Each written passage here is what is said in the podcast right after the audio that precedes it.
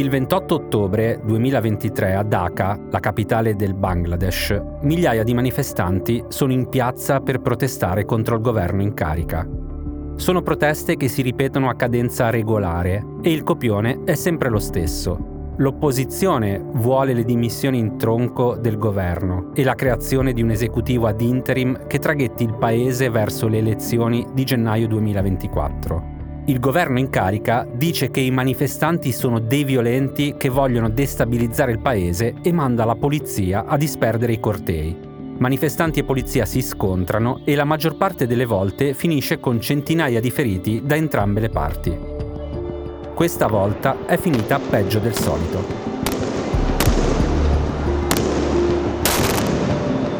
Muoiono tre persone, un poliziotto e due manifestanti e la notizia fa il giro del mondo. Anche perché il 30 ottobre, due giorni dopo gli scontri, la polizia bangladese arresta Mirza Kakhruni Islam Alamgir, il segretario generale del Bangladesh Nationalist Party, il principale partito di opposizione. Dice che i violenti in piazza li ha istigati lui. Lo stesso giorno succede una cosa piuttosto rara nelle dinamiche diplomatiche internazionali le ambasciate in Bangladesh di Australia, Canada, Giappone, Corea del Sud, Norvegia, Regno Unito e Stati Uniti firmano e diffondono un comunicato congiunto in cui invitano governo e opposizione a lavorare insieme per garantire elezioni libere, imparziali, partecipate e pacifiche. È un evento raro perché il comunicato include un blocco di paesi molto riconoscibile. In sostanza sono gli Stati Uniti e i suoi più stretti alleati nel mondo, più la Norvegia. E mette nero su bianco una preoccupazione che serpeggia da mesi. La situazione in Bangladesh rischia di sfuggire di mano e a Washington questa cosa non va bene. Passano altri tre giorni, è il 2 novembre e il magazine statunitense Time pubblica online l'anteprima del prossimo numero. In copertina c'è Sheikh Hasina, che ha 76 anni ed è la prima ministra del Bangladesh dal 2009. Il suo partito, l'Awami League, ha vinto tre elezioni di fila e da 14 anni governa ininterrottamente un paese da 170 milioni di abitanti, il quarto stato musulmano al mondo, l'economia asiatica che negli ultimi dieci anni è cresciuta di più e con più costanza, più della Cina e dell'India. Il titolo del pezzo di copertina è Hard Power, Sheikh Hasina e il destino della democrazia in Bangladesh e di nuovo rilancia la questione della tenuta democratica di un paese asiatico di cui di solito si parla pochissimo, ma che evidentemente gli Stati Uniti stanno tenendo d'occhio da un pezzo. Nel nostro piccolissimo di Altri Orienti, anche noi da tempo avevamo nel cassetto una puntata dedicata al Bangladesh. Anche perché è uno di quei paesi che spesso salta fuori nelle vostre richieste di puntata, sia sui social sia dal vivo. E probabilmente non è un caso. In Italia oggi vivono più di 150.000 persone originarie del Bangladesh e sono la seconda comunità bangladese in Europa dopo il Regno Unito. E allora oggi approfittiamo di questo barlume di interesse internazionale per il Bangladesh e proviamo a mettere in fila un po' di questioni importanti per il Bangladesh, per il continente asiatico e anche per gli Stati Uniti, che ultimamente hanno dimostrato un interesse particolare per quello che si muove in Asia meridionale. Sono Simone Pieranni e questo è Altri Orienti, un podcast di Cora Media. Ogni settimana vi raccontiamo cosa succede in Asia e come cambia un continente che determinerà anche il nostro futuro.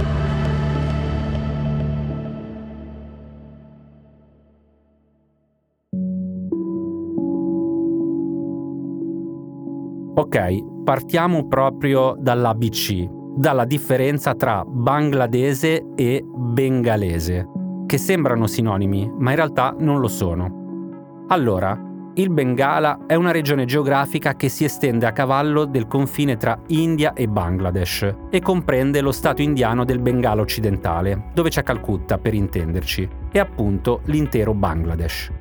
Come spesso succede quando le potenze coloniali tirano le righe dei confini a tavolino, anche qui siamo di fronte a una divisione completamente arbitraria.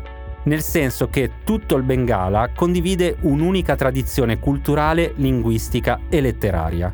La lingua parlata sia in Bengala occidentale che in Bangladesh è il Bangla, che è parente stretta della Hindi ma si scrive con un alfabeto diverso. E idem per le tradizioni artistiche, per la musica, la cucina e soprattutto la letteratura. Per dire, quando nel 1931 il poeta e artista Robindranath Tagore vince il premio Nobel per la letteratura, lo vince per una raccolta di poesie scritta in bengali ed è riconosciuto come un autore bengalese. India e Bangladesh ancora non esistevano, tutti erano ancora sotto l'impero britannico e quindi il problema non si poneva. Bengalese indicava e indica ancora oggi l'appartenenza a un popolo, non a una nazione. Bangladese, invece, indica l'appartenenza allo Stato-nazione Bangladesh, cioè letteralmente il paese dei bengalesi. Ed è una parola che si può usare solo dal 1971, quando il Bangladesh, pagando un prezzo salatissimo, ottiene la propria indipendenza dal Pakistan. Quando nel 1947 nascono gli stati indipendenti di India e Pakistan, la regione del Bengala viene divisa a metà. Il Bengala occidentale rimane all'India, mentre il Bengala orientale viene accorpato al Pakistan. Il ragionamento di fondo seguiva la macro divisione di tutti i possedimenti britannici in Asia meridionale, cioè da una parte i musulmani e dall'altra tutti gli altri. E quindi milioni di bengalesi musulmani da un giorno all'altro si ritrovano amministrati da un governo con sede a Islamabad, che dista da casa loro precisamente 2208 km. È più o meno la distanza che c'è tra l'Italia e l'Estonia. I bengalesi musulmani hanno in comune con le popolazioni del neonato Pakistan solo due cose, la religione e la comune esperienza di colonizzati. Nient'altro, parlano lingue diverse, mangiano cose diverse, hanno influenze culturali e storiche diverse e col passare degli anni hanno anche un'idea di Stato-nazione sempre più diversa. Mentre il Pakistan diventa sempre più musulmano, anche nei costumi e nelle istituzioni, il Bengala orientale, che nel frattempo è stato ribattezzato Pakistan orientale, rimane sempre più ancorato a concetti di laicità e identità culturale. Cioè noi prima di tutto siamo bengalesi e poi musulmani. Per anni in Pakistan e Pakistan orientale governa una classe dirigente pakistana e per milioni di bengalesi la situazione non è molto diversa dall'epoca coloniale britannica. Il Pakistan orientale viene amministrato da Islamabad come una colonia. Di investimenti ne arrivano pochissimi e i bengalesi, le loro richieste e i loro problemi sono sempre messi in secondo piano soprattutto durante le due dittature militari che sospendono la democrazia in Pakistan fino alla fine degli anni 60. Nel 1970 si torna a votare in tutto il Pakistan e, a sorpresa, il primo partito alle urne è un partito bengalese, l'Awami League, guidata da Sheikh Mujibur Rahman. Attenzione, è il primo partito in assoluto, cioè contando sia Pakistan occidentale che Pakistan orientale, perché in Bengala tutti votano per la Wami League, che alla fine si porta a casa la maggioranza assoluta dei seggi parlamentari e, tecnicamente, ha il diritto di formare un governo. Per l'establishment pakistano è una situazione inaccettabile. Il secondo partito uscito dalle elezioni del 1970, il Pakistan People's Party, della famiglia Bhutto, propone una soluzione pilatesca, avete vinto voi, ma facciamo che da oggi il Pakistan ha due primi ministri, noi in Pakistan e voi in Pakistan orientale. Mujibur Rahman ovviamente non ci sta e il 7 marzo 1971 a Dhaka tiene un comizio leggendario e annuncia uno sciopero totale contro il Pakistan. আমার মুক্তির সংগ্রাম এবারের সংগ্রাম স্বাধীনতার সংগ্রাম dice che questa volta la lotta sarà per la nostra liberazione, sarà per la nostra indipendenza. È l'inizio di una delle guerre più sanguinose della storia dell'Asia meridionale. Islamabad impone la legge marziale e inizia a massacrare i civili bengalesi. Il 26 marzo del 1971 un rappresentante della Wami League dichiara via radio l'indipendenza del Bangladesh. ma la guerra durerà mesi, con i militari pakistani e i partiti islamici del Bangladesh da un lato e la resistenza bangladese dall'altro. Islamabad è in netta difficoltà nella guerriglia in Bangladesh, ma dalla sua ha un alleato di peso, gli Stati Uniti del presidente Richard Nixon, che appoggiano le ambizioni pakistane di riprendersi il Bangladesh in chiave anticomunista e intimano alle altre potenze regionali di non immischiarsi. La resistenza bangladese è invece in contatto con l'India, governata da Indira Gandhi, che da mesi è alle prese con un bel dilemma. La crisi in Bangladesh ha già ripercussioni sull'India, milioni di profughi scappano dal conflitto e cercano rifugio in Bengala occidentale. E allora le cose sono due. O si rimane neutrali e ci si prepara a gestire l'ondata di profughi post-conflitto, oppure si interviene contro il Pakistan, al fianco della resistenza bangladese, rischiando di mettersi contro gli Stati Uniti. A dicembre Indira Gandhi decide che il gioco vale la candela e quando l'aviazione pakistana attacca le basi indiane per, diciamo così, scoraggiare l'entrata in guerra di New Delhi, l'esercito indiano entra in Bangladesh e neutralizza l'occupazione pakistana nel giro di due settimane.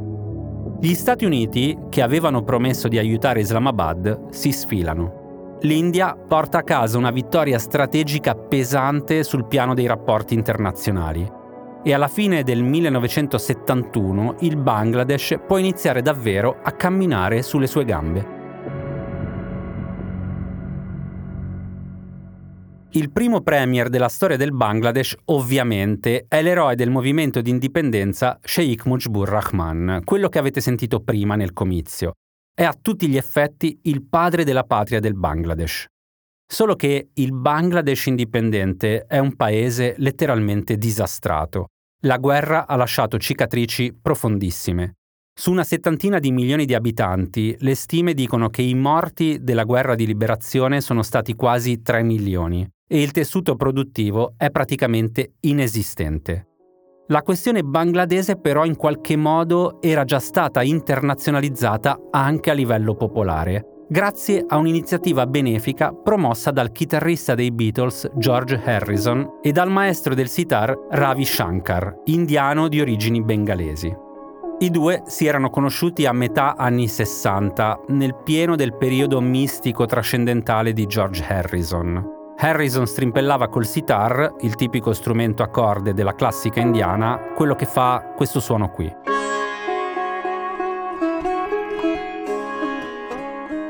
E nel 1966 conosce Ravi Shankar, già considerato uno dei più grandi maestri di sitar di sempre.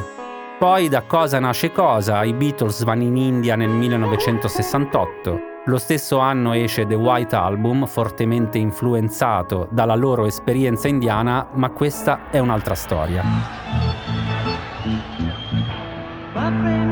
La storia che ci interessa ora è del 1971, quando il Bangladesh è già in guerra col Pakistan e Ravi Shankar chiama George Harrison dicendo che bisogna fare qualcosa per aiutare i bangladesi.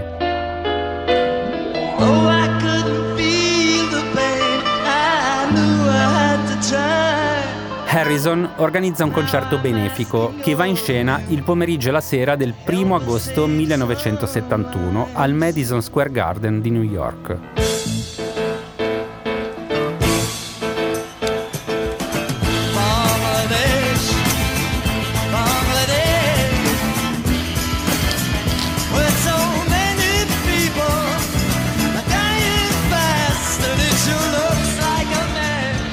Sul palco ci sono George Harrison, Ravi Shankar, Bob Dylan, Eric Clapton, Ringo Starr, Billy Preston, Leon Russell, i Badfinger e il maestro del Sarod Ali Akbar Khan. Tra parentesi, il Sarod è un altro strumento a corde della classica subcontinentale che suona così.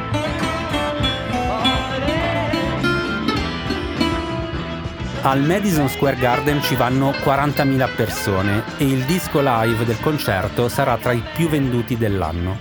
Il Concert for Bangladesh è il concerto benefico che ispirerà il modello Live Aid di Bob Geldof e tra biglietti e royalties raccoglierà 12 milioni di dollari devoluti totalmente alla causa del Bangladesh, amministrati dall'UNICEF. La solidarietà non basta, ma aiuta. E il paese, piano piano, prova a rimettersi in piedi. Ma la situazione è catastrofica e nel 1974 arriva anche una carestia che ucciderà un altro milione e mezzo di persone anche dal punto di vista politico le cose non sono semplici. Nel 1975 Mujibur Rahman impone una specie di dittatura socialista, nazionalizzando le industrie strategiche e instaurando un regime monopartitico per far fronte al malcontento popolare che lo aveva investito dopo la carestia del 1974 nell'agosto del 1975 viene tradito da una parte del suo partito, che d'accordo con alcuni membri dell'esercito organizza un colpo di Stato per farlo fuori.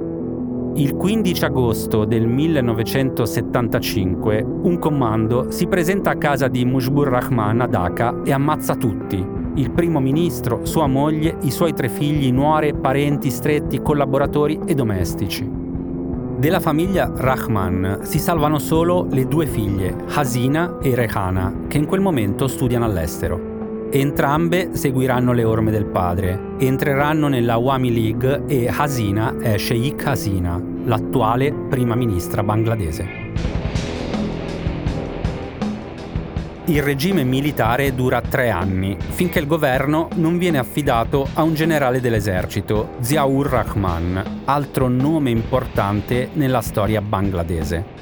Nonostante ci siano sospetti fondati che Ziaur Rahman fosse quantomeno al corrente del golpe militare, alla fine degli anni 70 emerge come l'uomo che traghetterà il Bangladesh dalla dittatura alla democrazia.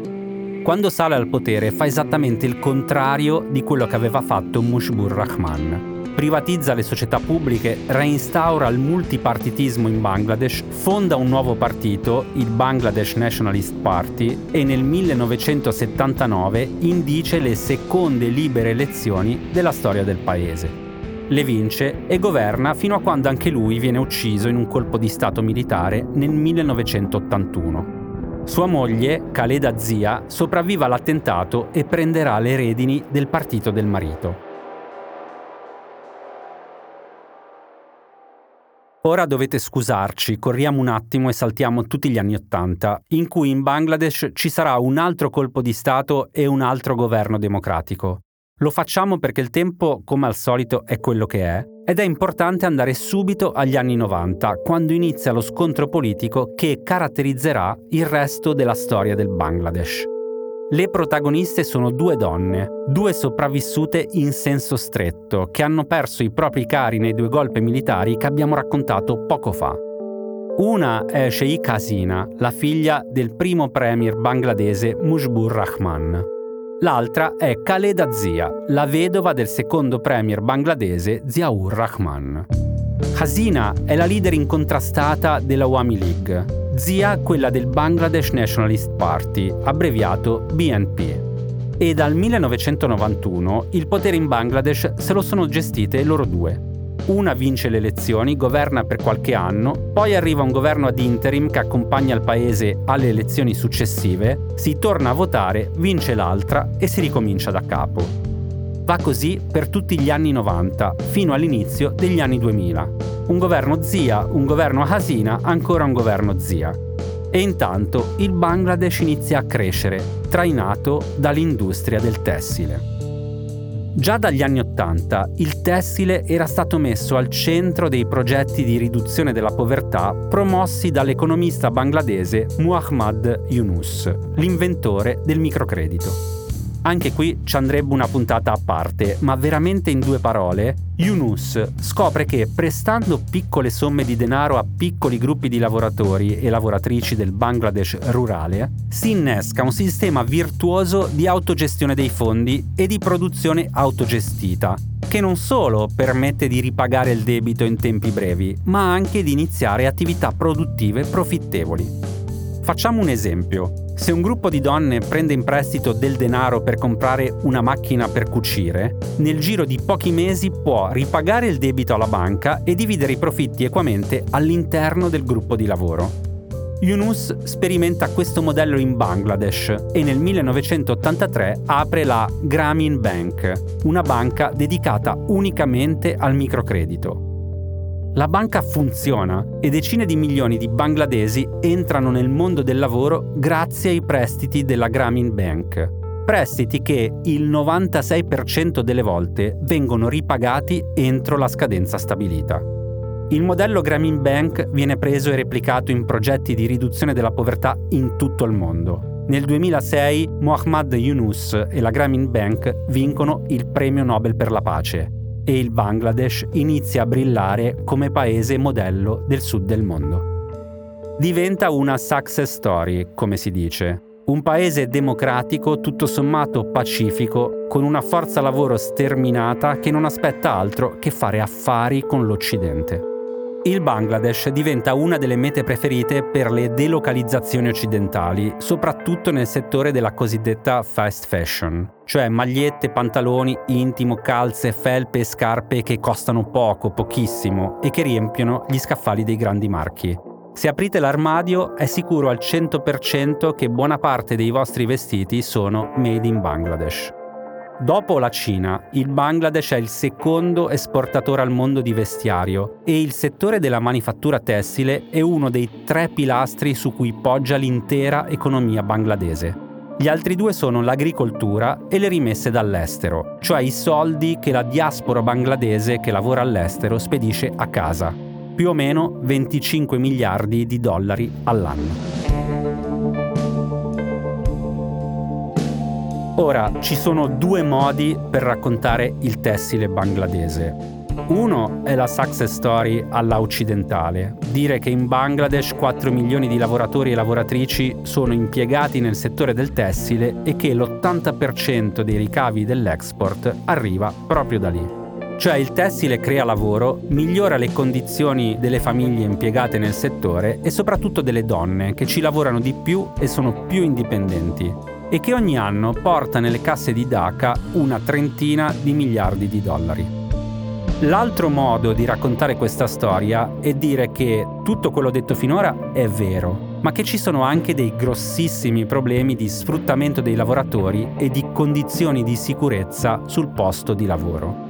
Cosa che i sindacati in Bangladesh dicono dagli inizi degli anni 2000, quasi totalmente inascoltati e più cresce il volume degli affari, più aumentano gli incidenti sul lavoro, le morti sul lavoro, le denunce di sfruttamento, fino ad arrivare a disastri di proporzioni gigantesche. There has been another horrific incident at a garment factory in Bangladesh. An eight story building collapsed today, killing at least 145 people. È il 24 aprile del 2013 e nella periferia di Dhaka crolla il Rana Plaza, un edificio di otto piani che ospita laboratori che confezionavano vestiti per una serie di marchi occidentali come Zara, Benetton, Primark, Walmart. Nell'edificio ci sono 5.000 persone che da settimane dicono ai loro datori di lavoro che quelle crepe sul muro non promettono niente di buono. Qui c'è il rischio che crolla tutto. Ma la produzione non si ferma. I capi bangladesi obbligano tutti a presentarsi al lavoro, anche se il resto dei negozi, degli uffici e delle banche a Rana Plaza è stato chiuso per precauzione. Quando il palazzo crolla, sotto le macerie muoiono 1134 lavoratrici e lavoratori del tessile e Rana Plaza passa alla storia come l'incidente più sanguinoso nella storia del settore tessile mondiale. Sul banco degli imputati ci finiscono i datori di lavoro bangladesi, ma anche i marchi che compravano da questi produttori e che non hanno controllato in che condizioni erano costrette a lavorare le persone che cucivano le loro magliette. Dieci anni dopo, una manciata di marchi ha pagato di tasca propria i risarcimenti alle famiglie delle vittime. Molti di più hanno fatto finta di niente, addossando l'intera responsabilità dell'incidente ai fratelli Rana, proprietari dell'edificio crollato, al momento ancora in attesa di giudizio. Oggi il tema dei salari dei lavoratori del tessile è ancora caldissimo e i sindacati sono sul piede di guerra. Chiedono maggiori garanzie sulla sicurezza sul posto di lavoro e soprattutto salari più dignitosi. La media mensile per un lavoratore del tessile in Bangladesh arriva a malapena a 75 dollari. I sindacati vorrebbero portarla almeno a 215 dollari. Ma il tempo non è dalla loro. perché sul piede di guerra in Bangladesh ci sono un po' tutti e la priorità per il governo in carica è solo una, vincere le prossime elezioni.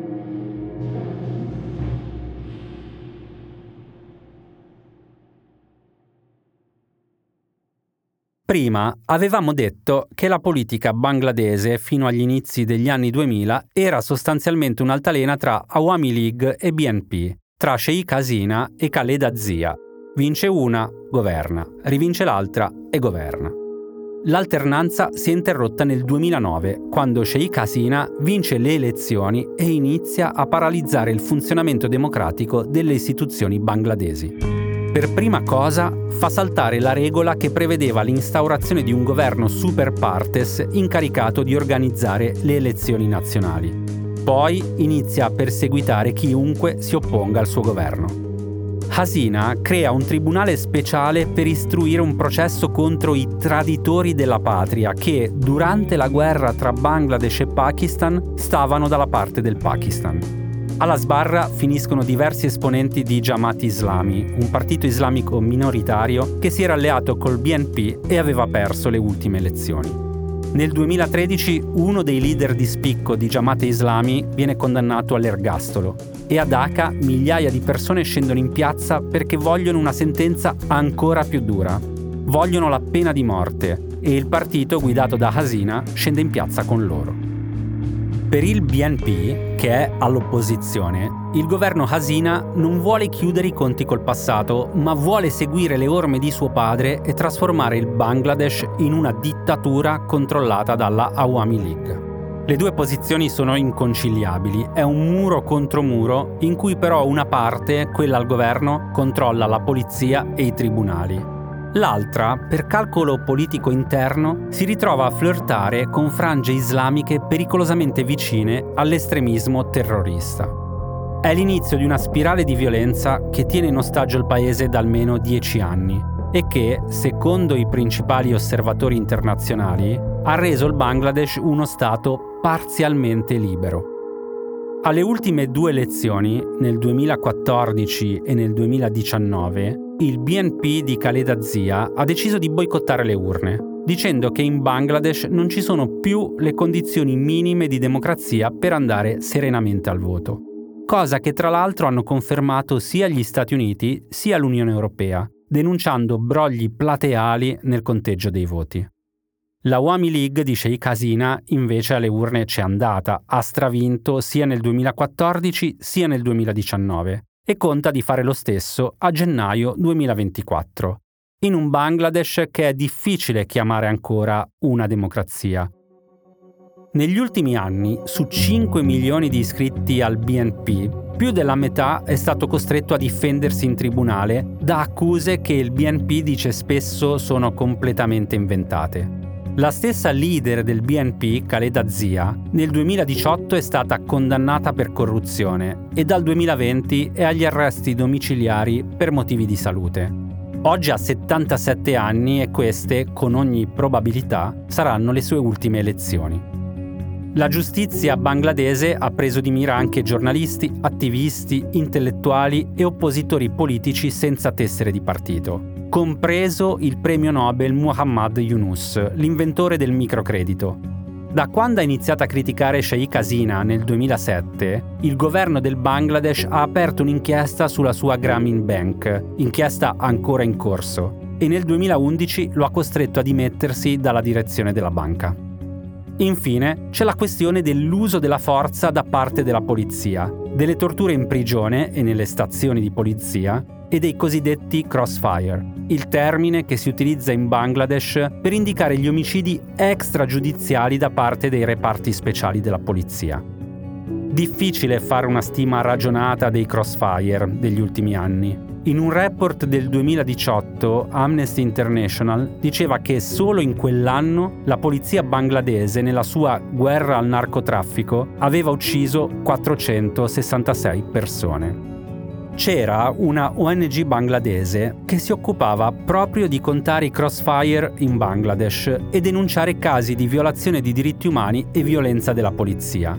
Si chiamava Odikar, ma nel 2014 il governo Hasina l'ha dichiarata illegale e nel settembre del 2023 il direttore e il segretario della ONG sono stati condannati a due anni di reclusione per, parola del pubblico ministero, aver pubblicato falsità, aver urtato la sensibilità religiosa della popolazione e aver sabotato l'immagine del paese.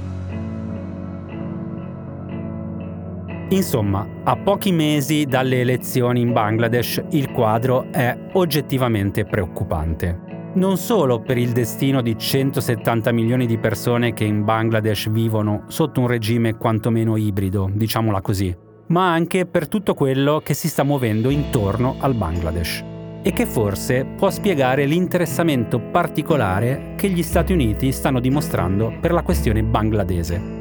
Lo scorso mese di maggio, Washington aveva annunciato lo stop dei visti d'entrata negli Stati Uniti a qualsiasi cittadino bangladese sospettato di sabotare il regolare processo democratico nel paese. È un'iniziativa politicamente molto forte, che si deve interpretare alla luce di almeno due variabili molto pesanti in Asia meridionale. La prima è che nei prossimi mesi andranno a votare tutte e tre le potenze regionali, cioè India, Pakistan e Bangladesh. E in tutte e tre il bollettino di salute delle rispettive democrazie è molto molto preoccupante. Lo abbiamo raccontato tante volte qui, ad Altri Orienti. E qui l'impressione è che Washington abbia deciso di fare del Bangladesh un caso esemplare della divisione del mondo secondo la dottrina Biden. Con le democrazie collaboriamo, con gli stati autoritari no. Tra le potenze del subcontinente indiano, la Casa Bianca ritiene che il Bangladesh sia quella più debole e quindi quella con cui si può fare la voce grossa senza rischiare troppo in termini geopolitici. La seconda variabile ha a che fare con la Cina perché mentre il governo Hasina spostava il Bangladesh sempre più nel campo dei paesi autoritari e gli accordi di aiuti economici con le istituzioni internazionali iniziavano a saltare, Pechino si è infilata. Il Bangladesh ha aderito alla Belt and Road Initiative e tra il 2016 e il 2022 ha ricevuto da aziende statali e private cinesi investimenti per 26 miliardi di dollari e un Bangladesh legato a doppio filo a Pechino e ai suoi interessi nella regione, per Washington è uno scenario da evitare, costi quel che costi. A venerdì prossimo.